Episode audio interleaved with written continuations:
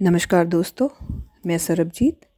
मैं आप लोगों के साथ एक आज बहुत ही प्यारी सी कविता शेयर करने आई हूँ और मुझे पूरी उम्मीद है जिस तरह आपने मेरी पहली कविताओं को प्यार दिया है, आप इसे भी उतना ही प्यार देंगे और उतना ही पसंद करेंगे।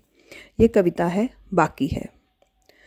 बहुत कुछ बदल गया है ज़माने में, अभी भी कुछ तो बदलना बाकी है। बहुत कुछ सिखाया है ज़िंदगी ने, पर अभी भी कुछ तो सीखना शायद बाकी है।